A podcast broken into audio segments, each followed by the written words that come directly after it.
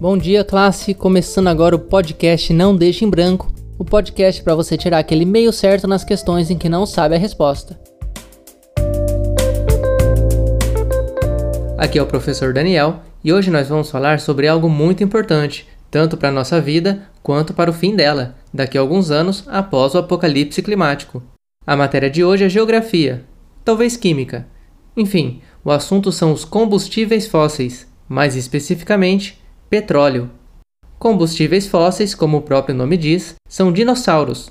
Muitos dos dinossauros que existiam antigamente e morreram, hoje em dia viraram combustível.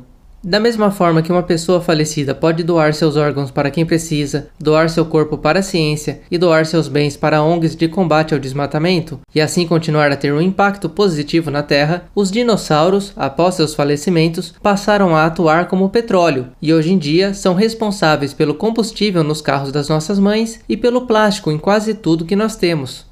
Por mais que a mídia insista em reforçar apenas o papel dos cavalos no setor automotivo, se você tem um carro a gasolina, seu carro é movido a dinossauros. Eu não quero saber quantos cavalos cabem dentro do meu carro, eu quero saber quantos dinossauros ele queima para poder correr. Mas se o politicamente correto escolheu os cavalos, então ok, vamos medir carros usando cavalos. Apesar da contribuição dos dinossauros para o nosso dia a dia, com plástico e gasolina, há quem estude se isso não é na verdade um elaborado plano kamikaze de vingança, já que petróleo e plástico é justamente o que está destruindo nossa condição de vida nesse planeta. É provável que em breve os dinossauros, mesmo após extintos, consigam também extinguir a vida humana na Terra. E depois desse empate na batalha mais longa da história, os dinossauros teriam um planeta vazio para poderem fazer seu retorno mas isso é apenas uma teoria e que me rendeu pouquíssimos likes no meu grupo de conspirações no Facebook.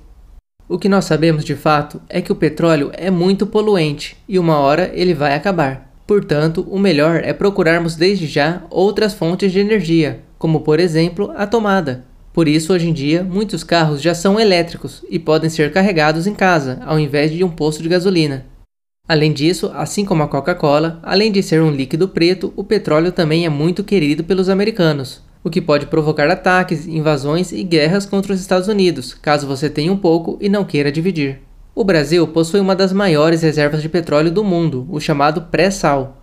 Assim que o petróleo é extraído e o sal é adicionado, o Brasil exporta o material para outros países, tomando sempre muito cuidado para que nenhum barril fique para trás em solo brasileiro. Caso contrário, isso poderia provocar uma queda nos valores do combustível aqui no país. Mas vou deixar meu protesto pela alta no preço da gasolina para um próximo episódio, pois não posso tomar uma sexta advertência da escola por doutrinar meus alunos. Então, tchau. Se você tiver dúvidas sobre qualquer matéria, pode entrar em contato pelo não deixa em branco@gmail.com e a gente responde sua questão em um futuro episódio. Porque não importa se você sabe a resposta, escrevendo bastante sempre dá para tirar pelo menos um 0,25. Então o importante é não deixar nada em branco.